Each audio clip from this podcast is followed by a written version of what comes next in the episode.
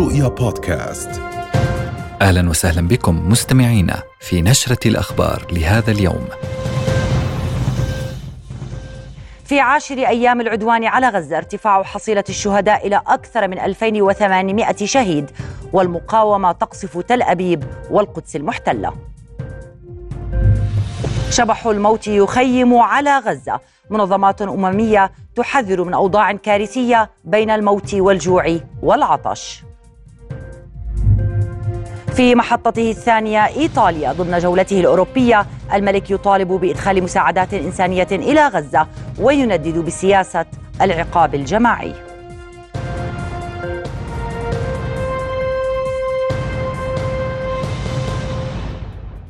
يوم عاشر من العدوان على غزة يواصل فيه الاحتلال الإسرائيلي القصف والتدمير بلا هوادة مستهدفا البشر والحجر والأرض في حرب إبادة جماعية وسط أوضاع إنسانية مأساوية ليرتفع عدد الشهداء حتى الآن إلى 2800 وإصابة عشرة آلاف آخرين. وفي صفوف المحتل الممعن في عدوانه ارتفاع عدد القتلى المثبت إلى أكثر من 1400 و199 أسيرا في قبضة المقاومة بعد استكمال إحصائهم وفقا للإعلام العبري. وقبل قليل جدد طيران الاحتلال قصف معبر رفح البري بوابة القطاع على مصر. ومنذ صباح اليوم قصفت مدفعية الاحتلال على فترات مناطق في شمال قطاع غزة بشكل عنيف وجدد غاراته في وقت سابق على مناطق مختلفة من القطاع من بينها بيت لاهيا وحي التفاح وحي الشجاعية. كتائب عز الدين القسام من جهتها ردت بقصف أسدود وعسقلان وبئر السبع المحتل بالإضافة إلى مطار بنغوريون قرب تل أبيب برشقات صاروخية. حذرت منظمة الصحة العالمية من تحول نقص المياه والكهرباء والوقود في قطاع غزة المنكوب إلى كارثة حقيقية خلال الساعات الأربع والعشرين المقبلة. جاء هذا التحذير وسط ارتباك وضبابية حول ما إذا كان الاحتلال قد استأنف تزويد القطاع بالمياه. إذ نفت المقاومة ذلك وأكدت أن السكان يشربون مياها غير صالحة للشرب. من جانبها أكدت السلطات الفلسطينية استحالة توزيع المياه دون إمدادات ثابتة من الكهرباء وهي الكهرباء المقطوعة بالكامل. وبهذا تتواصل معاناة سكان غزة مع استمرار القصف الجنوني بينما تتفاقم الأوضاع الإنسانية المأساوية الناجمة عن انقطاع الخدمات الأساسية من كهرباء ومياه ووقود وطعام ودواء. أما القطاع الصحي وتحديدا المستشفيات فشارفت على الانهيار في ظل الحاجة الماسة للأدوية والفرق الطبية وعدم قدرتها على استقبال المزيد من الشهداء والمصابين.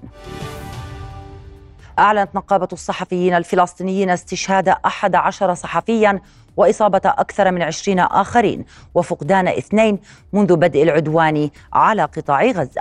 وأكدت النقابة أن قوات الاحتلال استهدفت منازل هؤلاء الصحفيين وقصفت نحو خمسين مقرا ومركزا لمؤسسات إعلامية.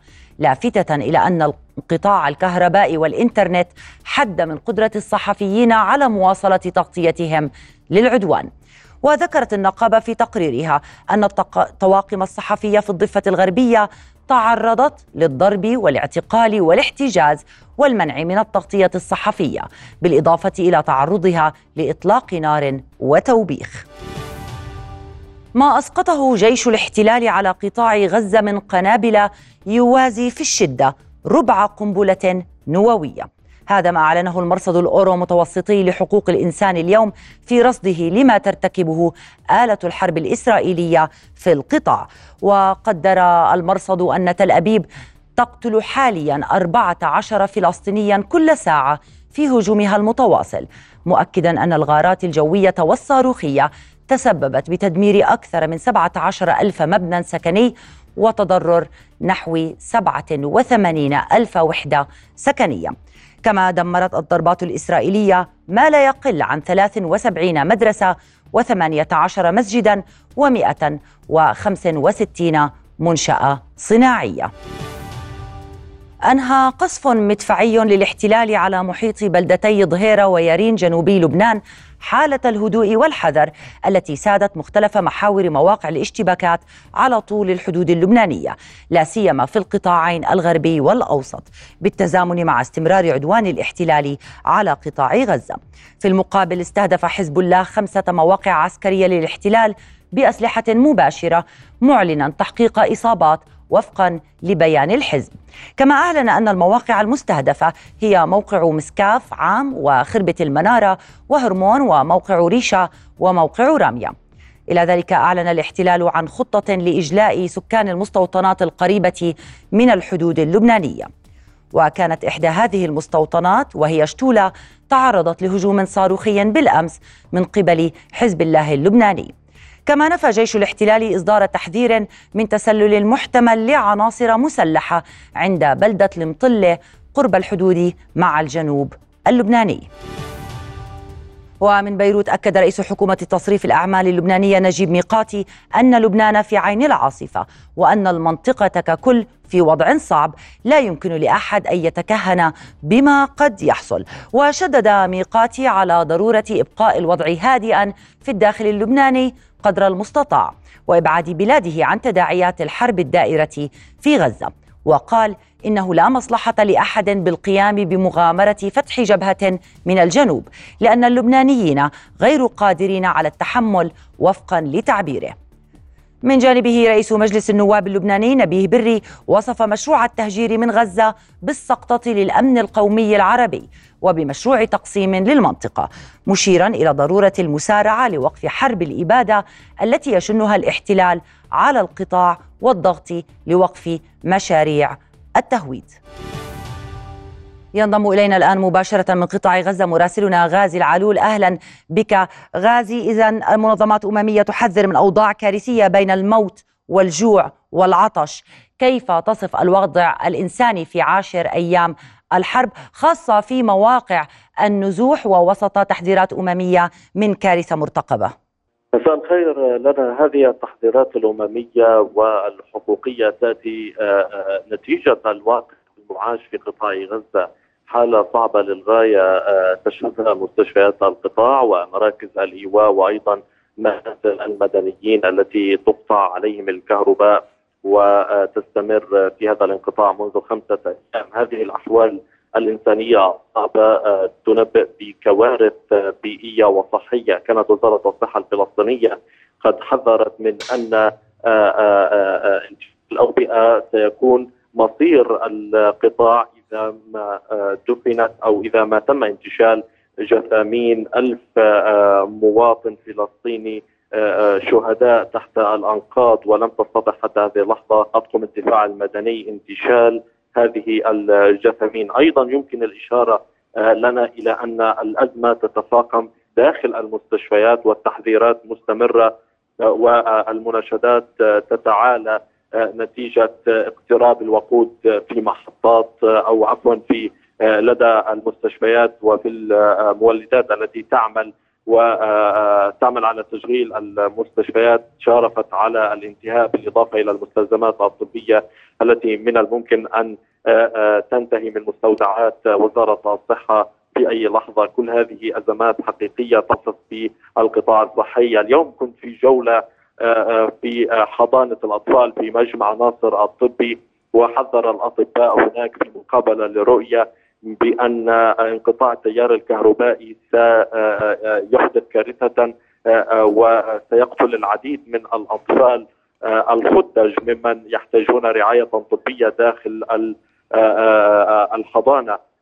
أيضا هذه الحضانة باتت تستقبل اطفالا من مختلف مناطق قطاع غزة نتيجة الاستهداف الذي آه، آه، تتعرض له المدينة وأيضا حدوث أضرار في مجمع الشفاء الطبي في مدينة غزة. لذلك قررت وزارة الصحة نقل الأطفال الخدج إلى آه، هذه الحضانة في مستشفى ومجمع ناصر الطبي. يقول الأطباء إن هؤلاء الأطفال لا ذنب لهم في هذه الحرب ولا يجب التعامل معهم ب بعدم أو بدون إنسانية وبدون رحمة.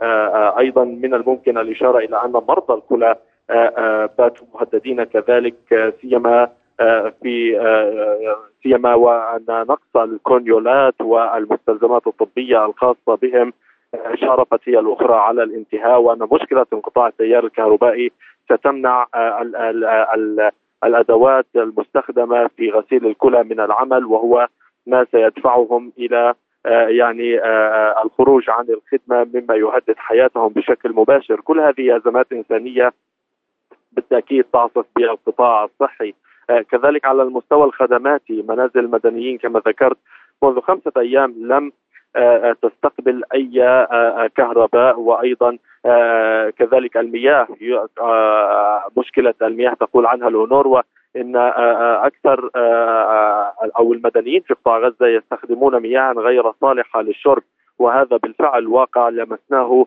في مناطق عديدة. بعض المناطق تذهب ب تذهب للاستفاده من مياه البحر في في غسل ملابسها وفي الاستحمام وما إلى ذلك. وبالطبع كما هو معروف فإن مياه البحر في قطاع غزة ملوثة نتيجة عدم ضخ المياه العادمة إلى الأماكن المخصصة لها عبر أودية معدة مسبقا. بالتالي يتم تفريغ هذه الفضلات والمياه العادمه في البحر. بالتالي مياه البحر ملوثة مسبقا وهذا ما ينذر بكارثة بيئيه كل الظروف المحيطة بالقطاع وبالمواطنين الفلسطينيين في غزة تهدد حياتهم بشكل مباشر وغير مباشر كذلك. أيضا على المستوى الغذائي والتمويني. لاحظنا خلال الأيام الماضية طوابير كبيرة وضخمة على المخابز التي بدأت يعني بدأت تنفذ منها أكياس الطحين والقمح وهو ما يهدد أيضا بتوقف خدماتها وتقديم الخبز للمواطنين. نعم سنتوقف غازي عند هذه الجزئية في سياق النشرة لكن على ما يبدو هذه ليست ضربات قاتلة لحماس كما وصفها جيش الاحتلال الإسرائيلي. هذه ضربات قاتلة لشعب أعزل. وهنا أريد أن أتوقف عند خارطة الأحياء التي دمرت بالكامل التي سويت منازلها في الأرض. كيف تصف تأثير القنابل المحرمة دوليا في المواقع التي استهدفتها؟ لنا الاحتلال استخدم على مدار عشرة أيام أسلحة محرمة دولية كقنابل الفسفور التي استخدمها في عام 2008 ومن بعد ذلك لقي استنكارا واسعا من دول العالم أجمع هذه القنابل التي تتسبب بأمراض مسرطنة وغيرها من الأمراض هي محرمة دوليا ولا يمكن لأي جهة كانت سواء كانت تنظيما أو كانت مؤسسة عسكرية منظمة لا يمكن لها أن تستخدم مثل هذه الأسلحة، بالتالي الاحتلال يريد القتل الفلسطيني بأي طريقة كانت واستهدافه للمدنيين يبرر ذلك ويؤكد أنه يريد كل قطاع غزة موتى بنظره. اليوم أيضا قبل ساعة من الآن استهدف معبر رفح البري بصورة مباشرة للمرة الثالثة خلال هذه الحرب تاكيدا منه على أنه لا يريد إدخال أي مساعدات إغاثية أو مواد تموينية وأدوية إلى القطاع مع استمراره في قصف منازل المدنيين ومحو مربعات سكانية كاملة في مدينة غزة وفي أماكن متفرقة أخرى. من القطاع نعم. لا يلقى حتى هذه اللحظة بالنسبة للفلسطينيين أي ردود فعل صارمة من المجتمع الدولي نعم غازي. الدول الأوروبية. نعم شكرا لك مراسلنا غازي العلول وأتوجه الآن إلى مراسلتنا في لبنان جوانا ناصر الدين. أهلا بك جوانا ميدانيا ما المستجدات على الحدود الجنوبية للبنان؟ وإلى أي حد شهد القصف المتبادل بين حزب الله والاحتلال اتساعا في هذا اليوم. مساء الخير لنا. يمكن القول أن لغة النار تراجعت نسبيا في هذه الأثناء على حدود لبنان. يعني بعدما تسيدت المشهد الجنوبي إن كان يوم أمس وليلا وحتى في فترة بعد الظهر. آخر المعلومات أن هناك حالات اختناق في الظهيرة. نتيجة رمي جيش الاحتلال قنابل فوسفورية فوق منطقة الاشتباك. يجري نقلهم من قبل عناصر الدفاع المدني. إذا أردت أن أجيب عن سؤالك يمكن أن نقول أن اليوم كان أخف حدة من يوم أمس. ما يجري على الحدود اللبنانية الفلسطينية لا يزال يندرج ضمن إطار قواعد الاشتباك، حزب الله والاحتلال ملتزمان الرد والرد المضاد دون أي تصعيد. معطيات لرؤية ومصادر تقول أنه طالما العمليات العسكرية الإسرائيلية مستمرة في قطاع غزة سيبقى الوضع على جبهة جنوب لبنان في حالة توتر. واستنفار وعمليات متقطعة ومدروسة بين مزدوجين، يعني أنها المعادلة التي أصبحت ثابتة منذ اليوم الأول للمعركة، حزب الله يثبت بأنه لا يقف على الحياد وبأن لبنان منخرط قلبا وقالبا في هذا الصراع، وبالتالي كل ما يجري اليوم يعني يوم أمس كان اليوم الأكثر عنفا آه، آه، آه، منذ ثمانية أيام وحتى اليوم تخلله استعمال أنواع أسلحة مختلفة صواريخ كورنات قصف بالقنابل الفوسفورية اشتباكات قصف لمنازل المدنيين كل أنواع الاشتباك ولكنها بقيت ضمن الإطار العام مضبوطة نعم جوانا في الجانب السياسي كان هناك نعم. تصريحات متعددة آه، خرجت نعم. اليوم من لبنان السياسي إن كان لنجيب آه، ميقاتي أو لنبيه بري تتفق مع آه، ما جاءت من أجله لنقل وزيرة الخارجية الفرنسية صحيح. كاثرين كولونا برأيك هل هي محاولات لإبعاد حزب الله عما يجري في قطاع غزة آه هي محاولات ولكن أعود وأقول لك أن حزب الله هذا يعني هذا السباق بين الدبلوماسية آه، والحرب ليس هو الذي سيبعد حزب الله، أرض المعركة في غزة هي بوصلة تحرك حزب الله، ولكن نعم آه، آه، وزيرة الخارجية الفرنسية أتت إلى لبنان آه، أعلنت علنا وقالت حتى الآن من قصر الصنوبر في بيروت وهو مقر السفارة الفرنسية أن على الجميع أن يضبطوا أنفسهم وعلى لبنان أن يتجنب الدخول في هذه الحرب لأن تداعياتها ستكون كبيرة عليه، غدا يأتي وزير الخارجية التركي للسبب نفسه، يعني هناك سباق محموم. بين الدبلوماسية بين الاتصالات التي يقوم بها رئيس حكومة تصريف الأعمال بين كل الدبلوماسيين وحتى السفراء الذين يناقشون بهذا الأمر. ولكن هذا الأمر يعني أعود وأؤكد ليس هو العامل الضغط بأن يدخل حزب الله هذه المعركة أو لا. منذ اليوم الأول حزب الله كان واضحا أرض الميدان كانت واضحة الواقع على الأرض يؤكد أنه فقط ما يجري في ميدان غزة هو الذي يتحكم بما يجري على جبهة الجنوب اللبناني. شكرا لك لك مراسلتنا في آه، لبنان جوانا ناصر الدين.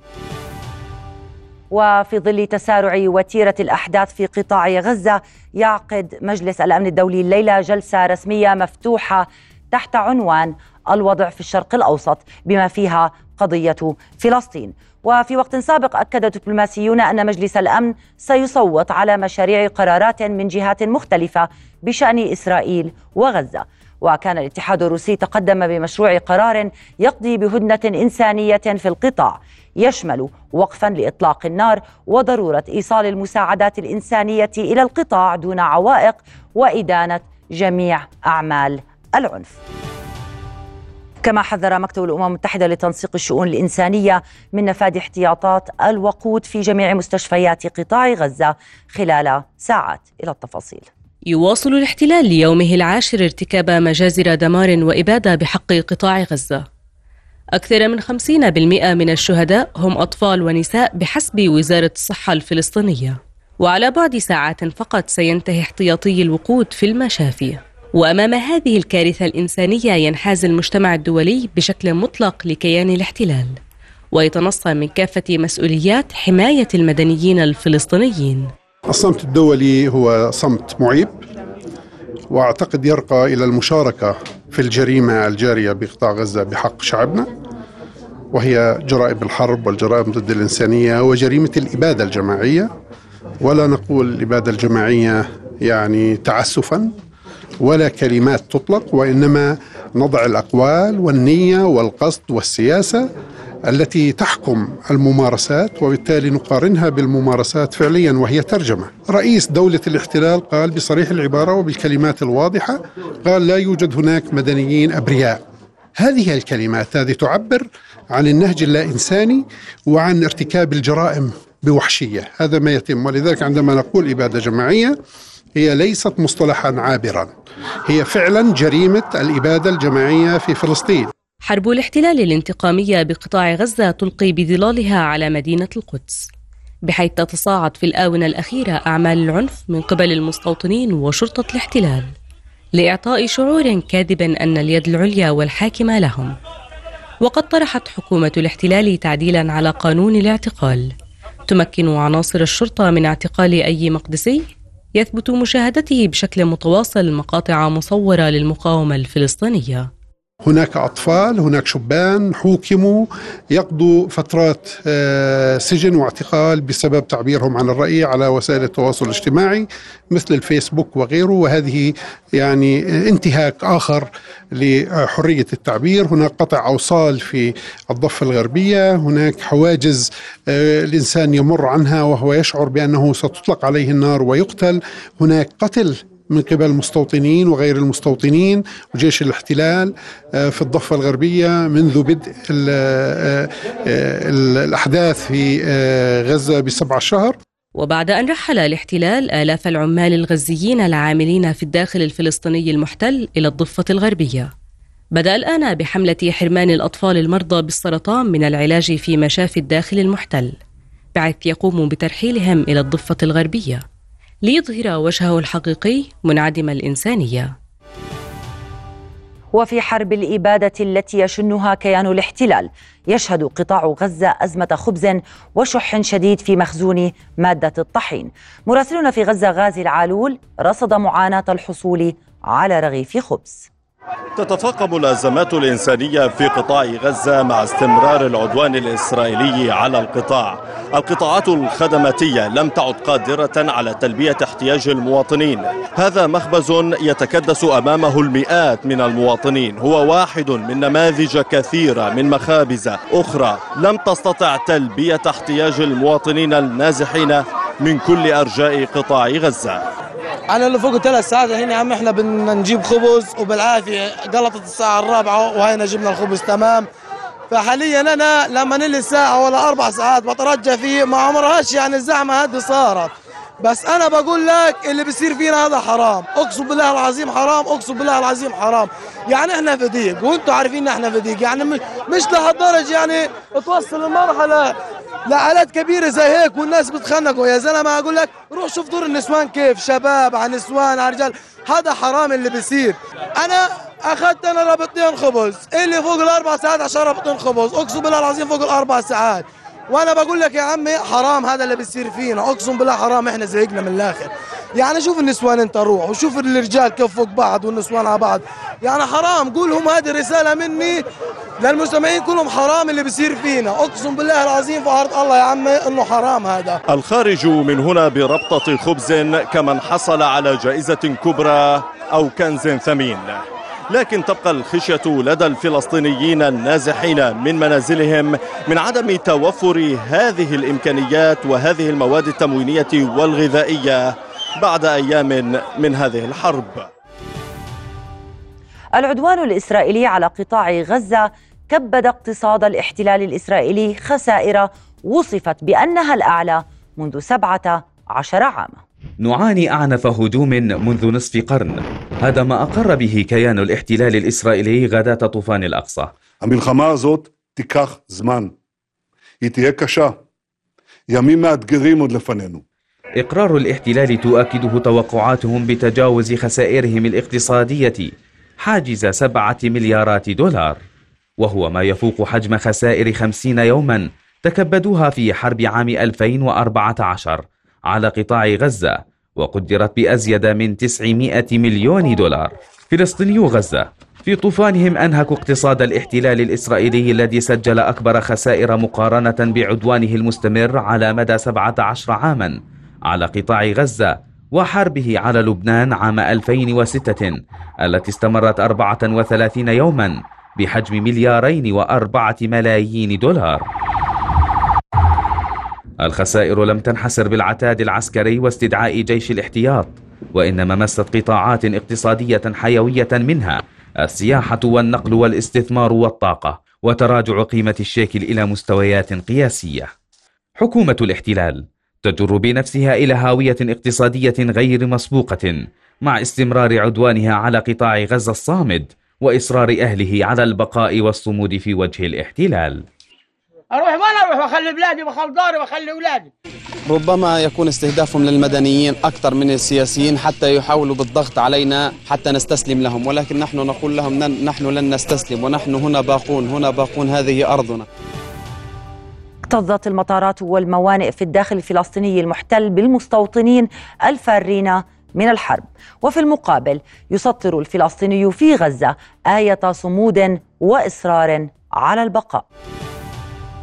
ومنذ عدة أيام والاحتلال يلوح بفكرة الاجتياح البري لقطاع غزة وسط تحليلات لتهديد نتنياهو بالقضاء على حركة حماس ومسحها عن الوجود.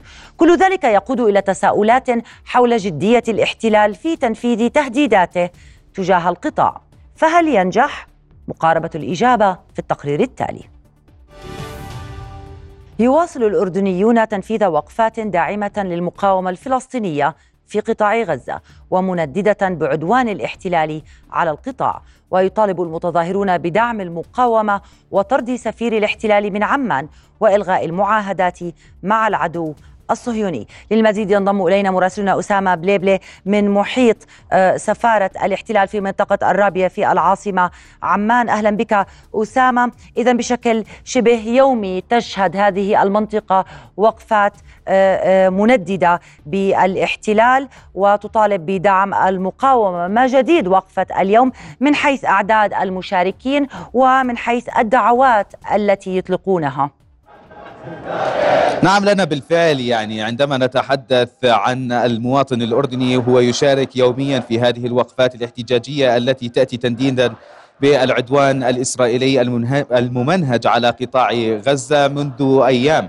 يعني يمكن أن نتحدث بأن المطالب في كل يوم ترتفع حدتها من خلال مشاهدة ما يحصل على الأراضي الفلسطينية المحتلة. يعني ضمن المطالب التي يأتي بها المواطن الأردني هو إغلاق سفارة الاحتلال الإسرائيلي في العاصمة عمان بشكل كلي بالإضافة إلى تحرك جاد من قبل الحكومة الأردنية للتصدي للعدوان الإسرائيلي بالإضافة إلى بعث المساعدات الطبية أو مساعدات الإنسانية للقطاع. وكسر الحصار الذي تشهده قطاع غزة منذ يوم السبت عند بدء عملية الطوفان.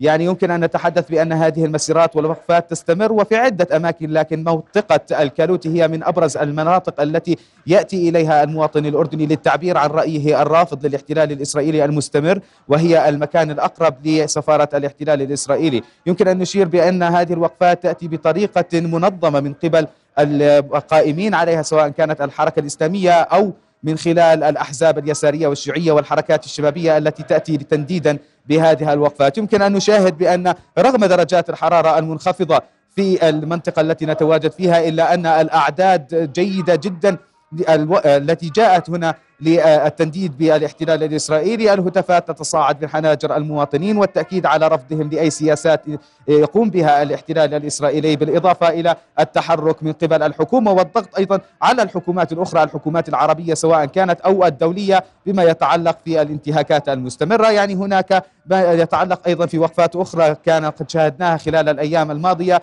وأيضا خلال اليوم كان هنالك عدة مسيرات منها ضحية الحسين بالإضافة إلى آه، عفوا جبل الحسين بالإضافة إلى آه، كان هنالك وقفات أخرى في عدة أماكن ومنها ما يتعلق وكلها تتعلق في هذه القضية التي تعتبر قضية رئيسية للمواطن الأردني فيما يتعلق بالاحتلال الإسرائيلي المستمر على الفلسطينيين. نعم شكرا لك أسامة بليبلي مراسلنا. كنت معنا من محيط مسجد الكالوتي في عمان. وقبل قليل حذر جلالة الملك عبد الله الثاني خلال لقائه الرئيس الألماني فرانك فالتر من تفاقم الوضع الإنساني في قطاع غزة جراء نقص الغذاء والمياه والدواء مشيرا إلى أهمية استدامة القطاع الطبي لتقديم خدمات عاجلة للمرضى والمصابين من الأشقاء الفلسطينيين. وأكد الملك أن آلاف الفلسطينيين معرضون للخطر إذا لم توقف الحرب على إذا لم تتوقف الحرب على قطاع غزة مشيرا إلى أن استمرارها قد يدفع بالمنطقة بأكملها إلى دوامة عنف جديدة. كما أكد أهمية العمل لإيجاد أفق سياسي يضمن فرص تحقيق السلام العادل والشامل على أساس حل الدولتين وقرارات الشرعية الدولية. وكان جلالته وفي محطته الثانية في إيطاليا ضمن جولته الأوروبية شدد على ضرورة إيصال المساعدات الإنسانية والطبية بشكل فوري إلى قطاع غزة ودعم وكالة إغاثة وتشغيل اللاجئين الفلسطينيين الأورنروا بشكل عاجل. وطالب الملك خلال لقائه رئيسة الوزراء الإيطالية جورجيا ميلوني المجتمع الدولي بإدانة استهداف المدنيين الأبرياء دون تمييز مشيرا إلى أن القانون الدولي الإنساني ينطبق على الجميع باختلاف هوياتهم وجنسياتهم. وأكد جلالته أهمية تحرك المجتمع الدولي لوقف الحرب على غزة ومنع توسعها إلى الضفة الغربية والمنطقة لافتا إلى ضرورة رفض سياسة العقاب الجماعي تجاه سكان القطاع. وبهذا الصدد أعاد التأكيد على رفض الأردن لمحاولة التهجير القسري للفلسطينيين من جميع الأراضي الفلسطينية أو التسبب في نزوحهم وترحيل الأزمة إلى دول الجوار. وكان الملك التقى رئيس الوزراء البريطاني ريشي سوناك في العاصمة البريطانية لندن ووصف منع الغذاء والمياه والكهرباء عن المدنيين الأبرياء في غزة بجريمة حرب وطالب العالم بإدانتها ورفضها.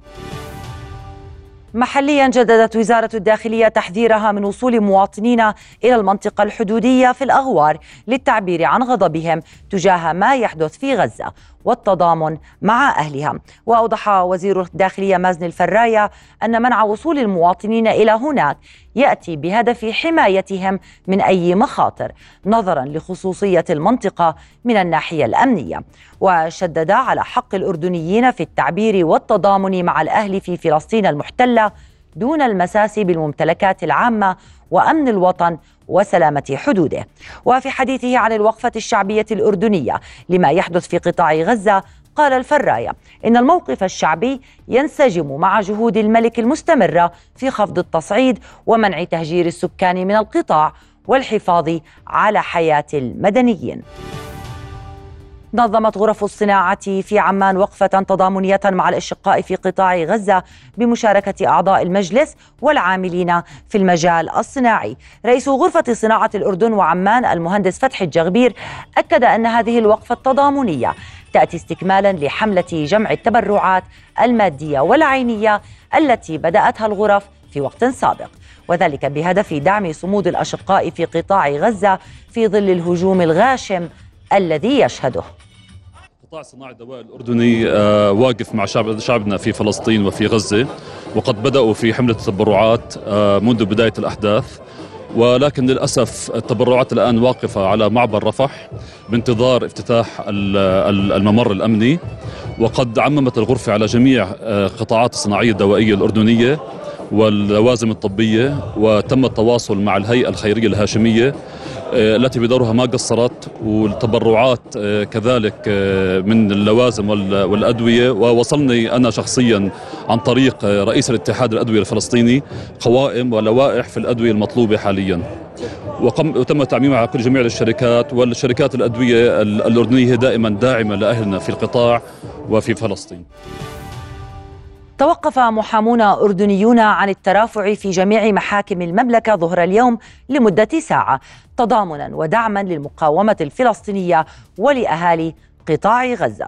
وقال المحامون إن هذه الوقفة هي امتداد للموقف الرسمي والشعبي تجاه القضية الفلسطينية وامتداد للفعاليات التي تنظمها النقابات المهنية والفعاليات الشعبية والشبابية والحزبية التي تطالب بضغط عربي لإيصال المساعدات إلى داخل قطاع غزة في أسرع وقت ممكن. تم هذه الوقفة في محكمة بداية إربد استجابة لهذا النداء بعد أن صدر بيان من نقابة المحامين وكان بيان واضح ومضمون هذا البيان واضح بالدعم والتأييد لشعبنا الفلسطيني والتضامن الكامل معه وجمع التبرعات تأتي هذه الوقفة انسجاما مع قرار اتحاد المحامين العرب ونقابة المحامين مجلس نقابة المحامين آه، في الأردن آه، لإعلان الانتصار ودعم المقاومة في فلسطين وفي غزة.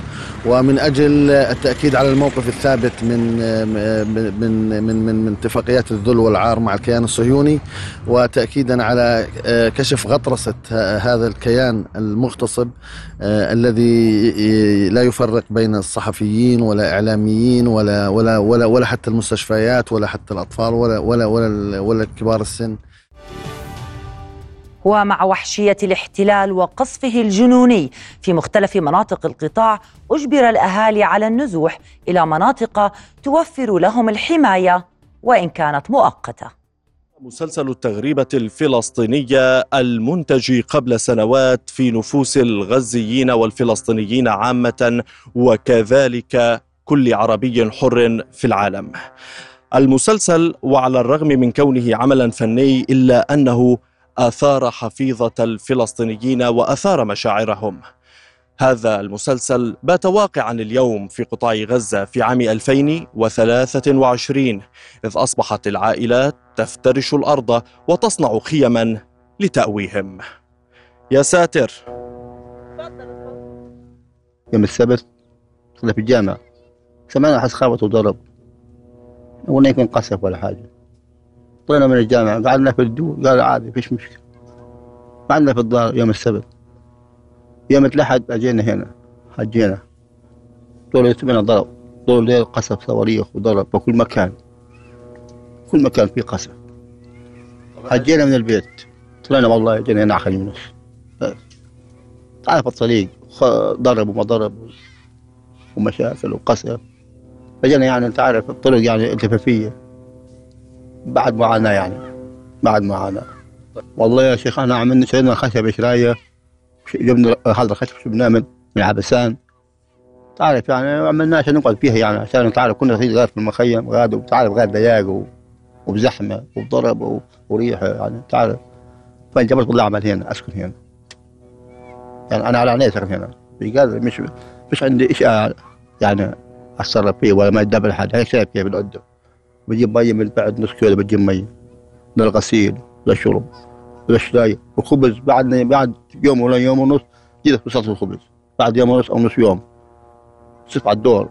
ثلاث ساعات أربع ساعات يوم نص يوم لما أجيب لك خبز نص رصة خبز وبمشاكل هو وبصعوبة بيجيبها رصة خبز أو رصة الخبز.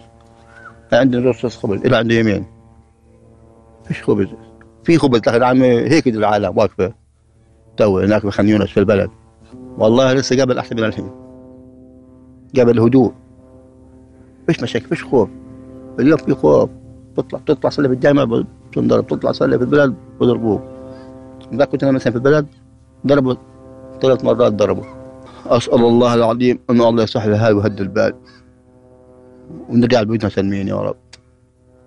وأطلب العون من الله مش من العبد. العبد ما بساعدك. العون بس من الله. لك الحين 11 يوم وين قال له؟ وين واحد وقف معك؟ وين واحد أداك؟ وين واحد؟ تطلب حاجة ما تلقاهاش إلا بعد. فاطلب العون من الله بس مش من العبد. بصراحة يعني من تكرار التجارب وتكرار الخبرات اللي قبل يعني وزي ما انت شايف الوضع بيزداد سوء وبيزداد يعني بتحس ما فيش أمان فيش المدنيين كله يعني آه فيش إلهم حماية ما فيش إلهم أي أمان مصدر أمان يعني على الأقل يطلعوا خارج الحاجات هذه العسكرية مثلا أو خارج الضربات هذه يعني على الأقل يكون إلنا أمان يعني مش زي قبل. فاهم كيف؟ وأنت شايف الأسلحة بتتطور يعني هذا كله خوف هذا كله محرم دوليا يعني وين فيش أمان بالمرة؟ بصراحة يعني إحنا خلص كبرنا وعشنا خبراتنا بس يعني إيش ذنبهم الأطفال هدول يعني يعيشوا الرعب يعني بتحس إحنا يعني كبرنا شوية ما كانش هذا الخوف يعني كتير زي هيك. بس هدول الأطفال يعني تحس إنهم وعي وتربوا وهم أجلنا بيسمعوا الحاجات هذه يعني هذا أكبر ظلم بحقهم يعني هدول أطفال هذه إنسانية فيش فيش إنسانية يعني في الحروب. هدول ما لهم أي ذنب بالحروب يعني يوعوا على أشياء زي هيك فبالك لما بيكبروا إيش حيكون يعني مستقبلهم؟ فإن شاء الله ربنا يلطف في الجميع يا رب. إن شاء الله بتمنى لهم يعني طفولة يعني ومستقبل أحسن من هيك وأمان أكثر من هيك. هذه العائلة الفلسطينية النازحة واحدة من أربعمائة ألف عائلة نزحت إلى جنوب قطاع غزة وفق الأونروا وتخشى كبقية العائلات أن يكون مصيرها الأبدي البقاء في الخيمة. ومنذ السابع من هذا الشهر والاحتلال الإسرائيلي يقصف قطاع غزة ويرتكب المجازر ليرتقي الشهيد تلو الشهيد. وفجر اليوم حولت آلة حرب الاحتلال عناصر الإنقاذ إلى شهداء بعد أن قصفت مقر الدفاع المدني في حي التفاح. عندما يبكي الشجعان الذين يعملون ليلا نهارا في الإنقاذ والإسعاف تعلم أن هناك مأساة تجعل الدموع تنهمر رغما عنهم. طواقم إطفاء جاء من المهمة قاعد بتجهز إمكانيات المهمة استهدفوا من المركز اللي فيه طواقم اطفاء لا سلاح لا أي شغلة لا يوجد تنسيق مع أي أحد. ناس مدنيين بنسجز بنطفي بنغطز الناس فيش عندنا أي حاجة تستهدفونا. نبي الشهاد يهود لا يفرق ما مواطن. ولا اجنبي ولا أي حدا. يضرب مين مكان إيش بده بده يضرب؟ بده يكبر أكبر عدد من الخسائر في شعب فلسطين بالقرب من رائحة الموت الطاغية على المكان يجلس الأحياء بحثا عن وهم الأمان الذي لا مكان له في غزة فالجميع مستهدف. إنا لله وإنا إليه راجعون. أما في الداخل فصوت الألم أصبح عصيا على الوصف حيث تلقى جثث الأبرياء على مقاعد الانتظار. أخوي ولاده الثلاثة. اللي صار أخوي قال على باب الدار ضربوا مؤسسه وضربوا الضال في أخوي. بلا سبب. قاعدين في أمان الله. والله يرحمهم ويحسن اليهم حسبي الله ونعم الوكيل. لا كهرباء لا مية لا إنترنت لا شبكات لا بامبرز لا حليب. كنا بدناش بدنا نموت من الجوع بدنا نضل مش طالعين. خمس أيام. فجأة هيك إلا القذائف في البيت. إشي على السطح وإشي هناك وإشي هناك جثث بالشوارع. رحنا على مدرسة الوكالة ورانا حكوا المدرسة آمنة خبطوا المدرسة واستشهدوا الناس. بعد الوداع القسري للأحبة يفتح التراب أذرعه ليستقبل من لم تعد تتسع له الحياة. ففي قبور جماعية للأطفال تدفن البراءة. نعاني من الموضوع إن قصة الأشلاء اللي بتيجي. في أشلاء إحنا مش عارفين منها قطع لحم. إحنا بنلملمها بيجينا بالأكياس وبندفنهم لكن ما بنعرف مين هم إيش أسمائهم. معظمهم مدنيين وأطفال. أقسم بالله العلي العظيم إنه معظم اللي بيجوا أطفال. يعني أنا بحط في القبر ثلاث أطفال. يعني القبر القبر ثلاث أطفال. عرضه 80 في طول مترين. هنا ينهار الحجر والشجر قبل البشر. ومقابل ما تبقى من المنازل الدفئه التي احتضنت قلوبا عامرة بالحب يوما ما ثمة من ينظر إلى الكارثة بعين صامدة وأخرى دامعة. أروح وين أروح؟ واخلي بلادي واخلي داري واخلي أولادي. وين أروح؟ للشتات للفقر للهموم لا لا لا يا خالة ما بطلع من بلادي أنا.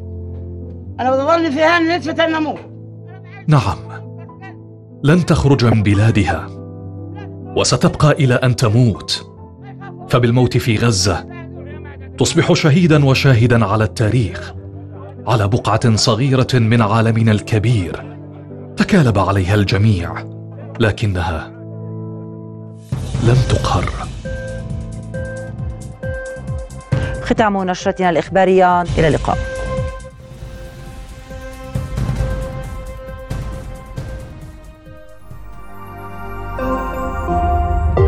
رؤيا بودكاست.